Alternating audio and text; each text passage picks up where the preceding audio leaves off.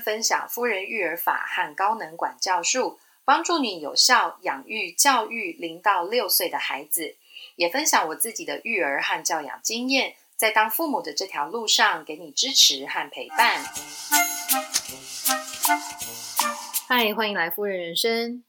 今天的节目呢，我们延续上周的主题——夫人育儿法自行入睡的训练，我们来做更多的细节的分享，还有观念的沟通。好，那一开始呢，我们复习一下在上周训练自行入睡的执行时的重点。好，第一个重点呢，是在孩子睡前，我们要确认所有的生理需求都满足了，还有睡眠环境也都准备好了。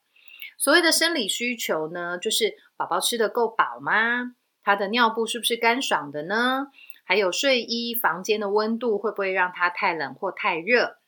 睡眠的环境呢，床面一定要是净空的，而且床面要干净。还有房间够不够昏暗，能够排除掉生理因素的影响，还有环境因素的影响，我们就能够让宝宝上床，然后练习自行入睡了。那第二个重点呢，是我们要设定睡前仪式。好，安排睡前仪式，能够让宝宝知道我要睡觉了。那这个睡前仪式尽量以简单为主。好，仪式结束之后呢，就可以关灯，离开房间，然后开始让宝宝练习自行入睡。好，那自行入睡的执行第三个重点是，如果呢宝宝开始哭泣的话。我们可以等待十到十五分钟，再进房间呢去查看宝宝哭泣的状况。有时候宝宝不到十分钟他就睡着了。那如果宝宝他哭泣的时间到了十五分钟的话呢，我们就可以去房间里面确认一下，他是不是生理因素的影响。然后呢，尽可能的确认，快速的处理好之后就离开房间，让宝宝继续练习自行入睡。那我们可以在房间里面装设监视器或者是呼吸侦测器，再把它连线到手机上，宝宝妈妈就可以在房间的外面透过手机来了解宝宝的状态了。好，那执行时的第四个重点是在开始训练的阶段呢，成人啊必须坚定的经历宝宝的哭声。这个自行入睡的训练起步阶段啊，确实呢会比较辛苦，要听比较多宝宝的哭声。尤其是很多的新手爸爸妈妈会在这个时候啊，就放弃自行入睡的训练了，因为听到宝宝哭啊，就觉得太心疼了。但是呢，请给我们自己还有孩子一些时间，保持信心跟耐心。孩子通常都比我们想的有能力，他们真的学得会的。那第五个重点是，请保持一致的态度和方式。我们对孩子的干涉越少，宝宝学得越快。在训练孩子自行入睡的时候，最不需要的就是成人的干扰。只要成人的做法跟态度越能够一致，那孩子呢都能够学会。然后呢，有的孩子很快，可能三天他就能减少哭泣了。那有的孩子比较慢，像我们家的哥哥，可能两周才有比较明显的进步。好，但是我们干涉的越少，其实宝宝是学得越快的。然后在执行自行入睡的训练时，有一个注意事项真的很重要，提醒大家：训练宝宝自行入睡，绝对不是丢着宝宝在床上哭就不管他，绝对不是这样子。我们呢可以仔细的听孩子的哭声有没有异状，或者是透过手机可以看到孩子在床上的状态是不是安全的。所以绝对不是丢着宝宝在床上哭，然后不理他。好。以上是复习了我们上一周的节目内容，自行入睡在训练时的执行重点。好，那今天呢新的部分呢，我们来说明一下，在自行入睡的时候的其他的细节，还有孩子学习的过程会是什么样子。好，呃，在一岁以前呢，是孩子的口腔期。他们会需要借由吸吮这个动作啊，来满足口腔的欲望，然后呢，透过吸吮来安抚自己。所以呢，很多人会给孩子吃奶嘴。那尤其是要睡觉的时候啊，给孩子吃奶嘴，孩子透过吸吮奶嘴得到安抚，然后就能够入睡。可是这种方式呢，会发生的问题就是说，呃，孩子可能吸吮奶嘴得到安抚，他入睡了，进入深眠期。孩子睡得很熟，所以嘴巴一松开，奶嘴就掉出来了。那当孩子进入了浅眠期、深浅眠转换的浅眠期的时候，他可能醒过来，想要再一次的靠着吸吮奶嘴安抚自己，再次入睡的时候，他发现没有奶嘴可以吸了。这个时候，孩子就会哭起来。那成人呢，就必须去帮孩子找到奶嘴，然后再塞回他的嘴巴，孩子才有办法再一次入睡。那所以，这整个晚上呢，可能成人跟孩子就一直在这样的循环当中度过。亲子双方的睡眠品质其实都不好。好，那如果是自行入睡的宝宝的话呢，其实不吃奶嘴的，他们是靠着吸吮自己的手指头得到安抚。所以刚开始训练的时候，孩子通常会找不到自己的手，因为很小的宝宝啊，譬如说新生儿，他们的大脑功能还没有办法执行说，就是把手。好，靠近我自己的嘴巴旁边。好，他们还没有办法做到这样的事情，所以呢，他们会想吸吮，可是找不到自己的手。于是啊，他的哭泣时间都会比较长，才能够入睡，因为孩子没有可以吸吮，然后安抚自己的方法。那但是孩子会在这个自行入睡的练习过程中，渐渐的找到自己的手，然后呢，他就可以靠着吸吮手指来安抚自己，所以自行入睡的速度就会加快，当然哭泣的程度也会减少了。好，那我们再仔细的来说明一下吸吮手指这件事情。夫人育儿法的睡眠训练的部分呢，是取自百岁育儿法。所以是让孩子趴睡在床上的，就因为呢是让孩子趴睡在床上，所以我们必须事前为孩子准备一个舒适又安全的睡眠环境。所以呢，有一集的节目是专门在谈铺床这件事情，给孩子准备一张舒适又安全的床，让孩子可以安全的趴在床上睡觉。所以趴睡的宝宝呢，其实是比较容易找到手。能够找到手指头来吸吮的，那当然也因为趴睡的关系，孩子是不吃奶嘴的。好，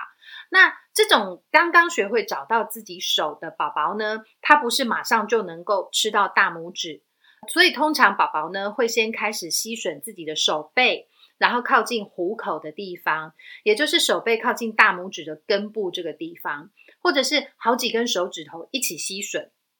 所以这个时候啊，爸爸妈妈如果看见这种孩子想要吸吮手指安抚自己，可是呢又找不到手，或者是好不容易找到手吸吮了，结果手居然又跑掉了，像这种不熟练的状态啊，有的时候让爸爸妈妈好心疼哦，也好着急哦。那如果你实在是忍不住的话，你可以帮忙宝宝一下，推一下他的手。但是其实最理想的方式就是不要干涉宝宝练习。大概两个月左右大的宝宝呢，通常都能够顺利的找到自己的手，或者是找到自己的手指来吸吮，然后渐渐的他们会开始出出现自己的偏好，然后他们就会固定的吸吮某一只手指头。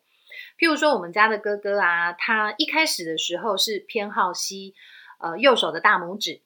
那后来有一段时间呢，他就换成右手的食指。那最后他又换成右手的大拇指哈，那我们家的弟弟呢，就一直都是很喜欢他的左手大拇指，所以孩子会有自己偏好吸吮的那一只手指头。好，那能够找到自己的手，在这自行入睡的训练上呢，其实是一个里程碑，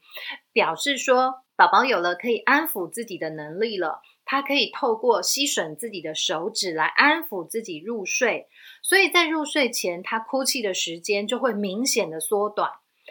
然后深浅眠转换的时候呢，他也比较容易透过吸吮手指安抚自己，然后再度的入睡。所以能够找到自己的手之后呢，自行入睡的孩子，他睡眠的技巧跟睡眠稳定的状况会更好的。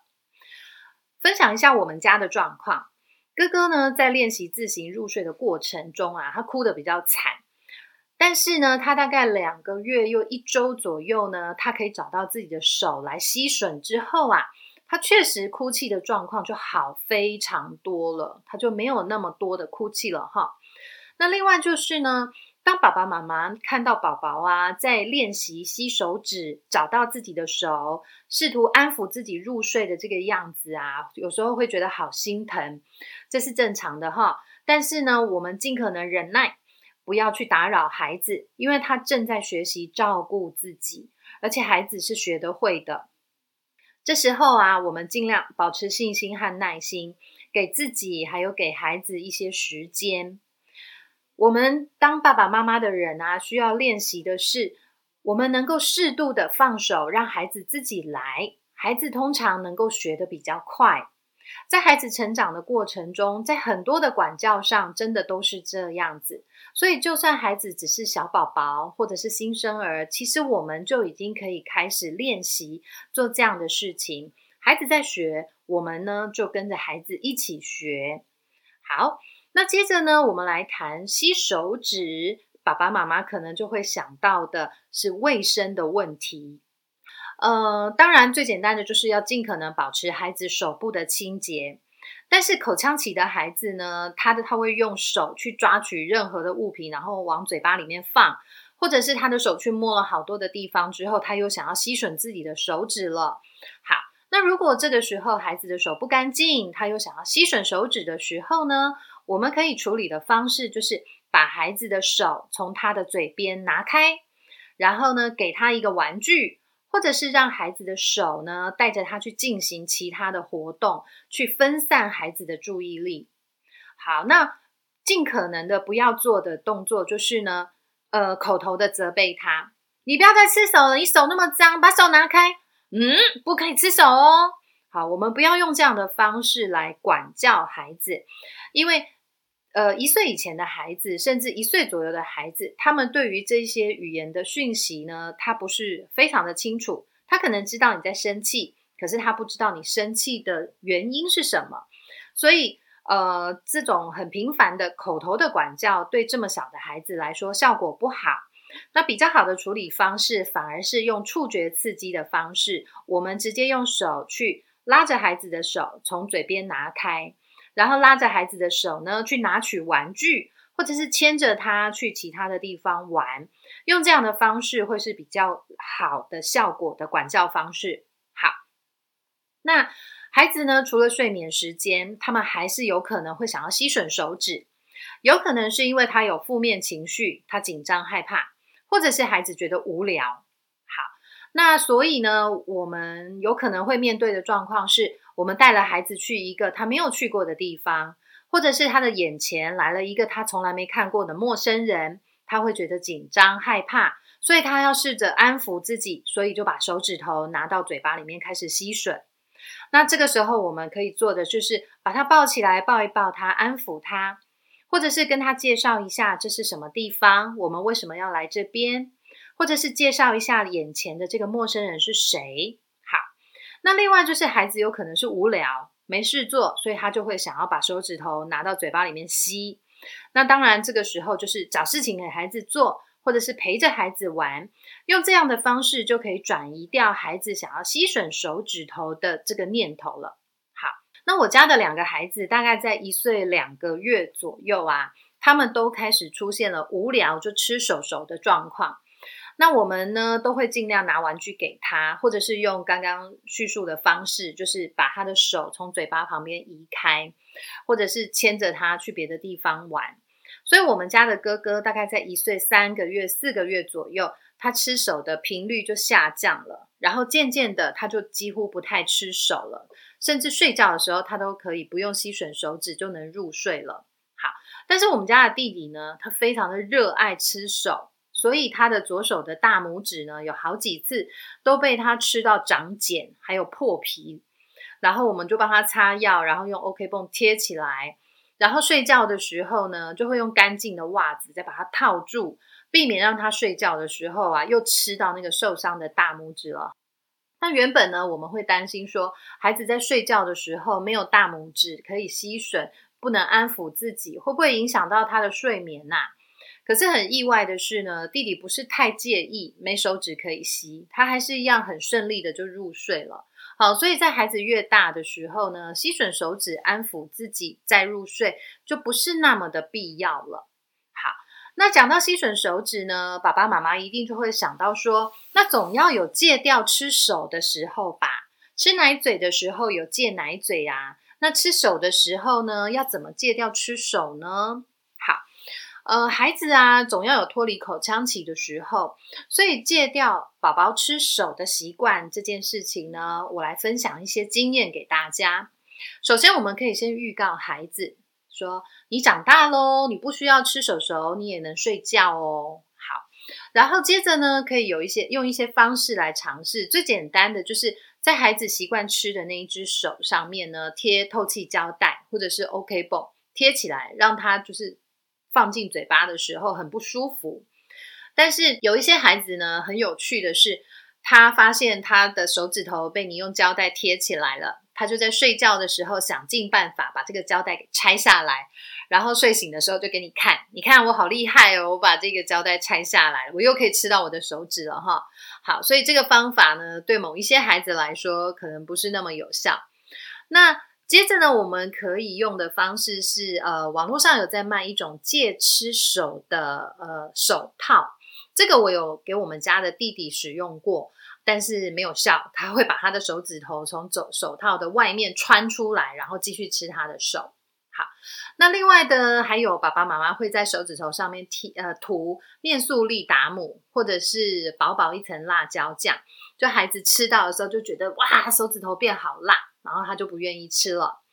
那还有呢，就是网络上也可以找得到的，就是戒吃手的指甲油。它是国外的产品，是一些植物的成分，所以它涂在指甲上，吃到的时候会是非常非常苦的一个味道。那孩子就会觉得天哪，我的手手指头居然变苦了，我不要再吃它了。好，用这样的方式呢，孩子基本上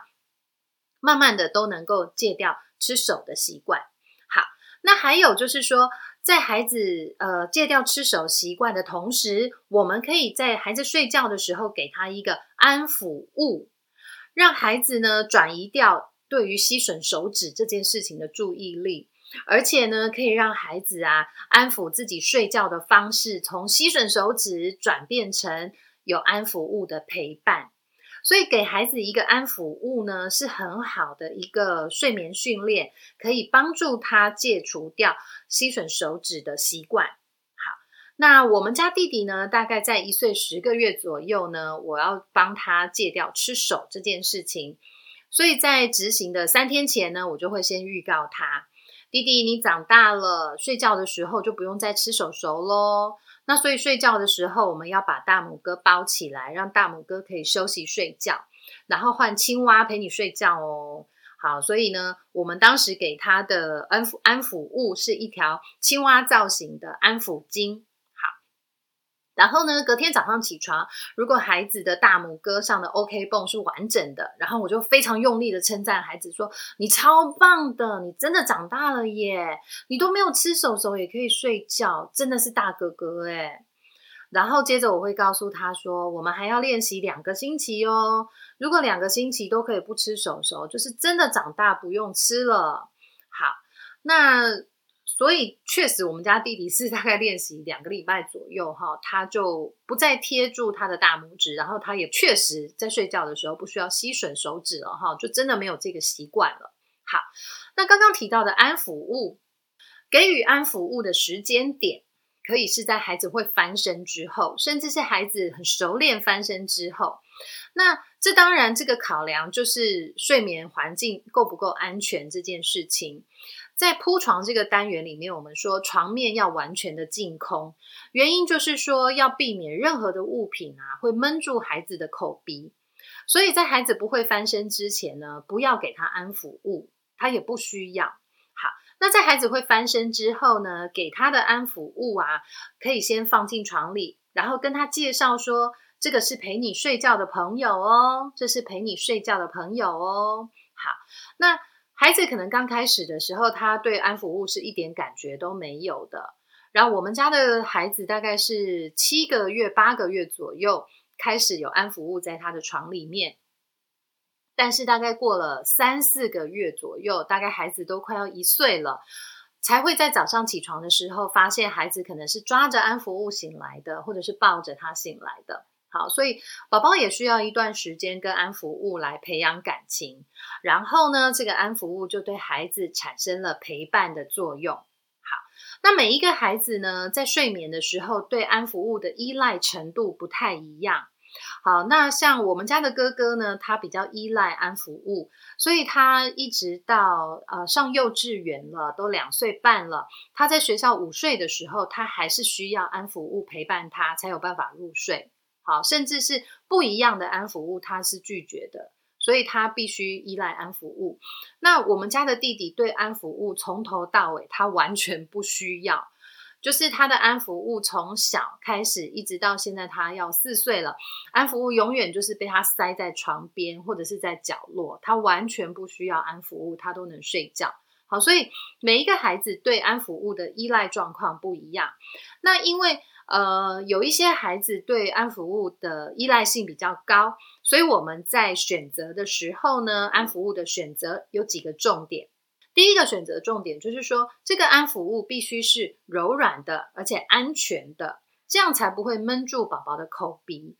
所以，像网络上在贩卖的安抚巾就是很好的选择，因为它是纯棉的、透气的。那在孩子呢，尤其是会翻身之后呢，这种纯棉透气的材质比较不会闷住孩子，然后翻身会翻身的孩子，他也比较有能力剥掉他脸上。盖住他口鼻的东西，好，所以柔软安全的材质会是很理想的。那甚至有一些妈妈呢，他们会去找那种夏天吹冷气的时候盖的那种凉被，然后上面有比较大的洞，洞洞被。那像这种被子，它的透气度也很好，所以也是相对比较安全的选择。好，那安服务的选择呢，还有第二个重点是，呃，请你去选择那种容易找到一模一样的。来替换的，当做是安抚物，因为对安抚物的依赖性比较高的孩子呢，当他发现只要有一点点的不一样的时候，他就会觉得这个不是我的安抚物，或者是你把安抚物拿去清洗的时候，孩子睡觉没有安抚物了，或者是外出旅游没有带安抚物，有一些孩子是哭到没有办法睡觉的。好，所以尽量是找一模一样的，让我们可以去清洗、去替换。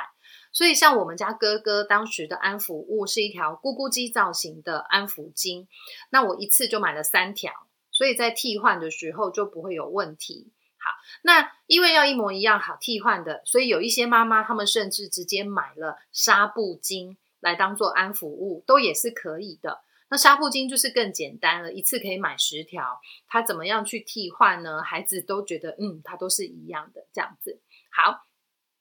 好，以上呢就是今天夫人人生、夫人育儿法自行入睡更多的细节的介绍，还有观念上的沟通。夫人人生的 Podcast 每周二都会更新新的节目。夫人人生的网站每周也会更新新的文章。如果你有任何问题，可以在夫人人生的粉丝页上发问，或者是私讯给我，我都会尽快的回复你。如果你喜欢我的文章，请在夫人人生的粉丝页上追踪，或者是帮我们按赞分享文章。谢谢大家的收听，拜拜。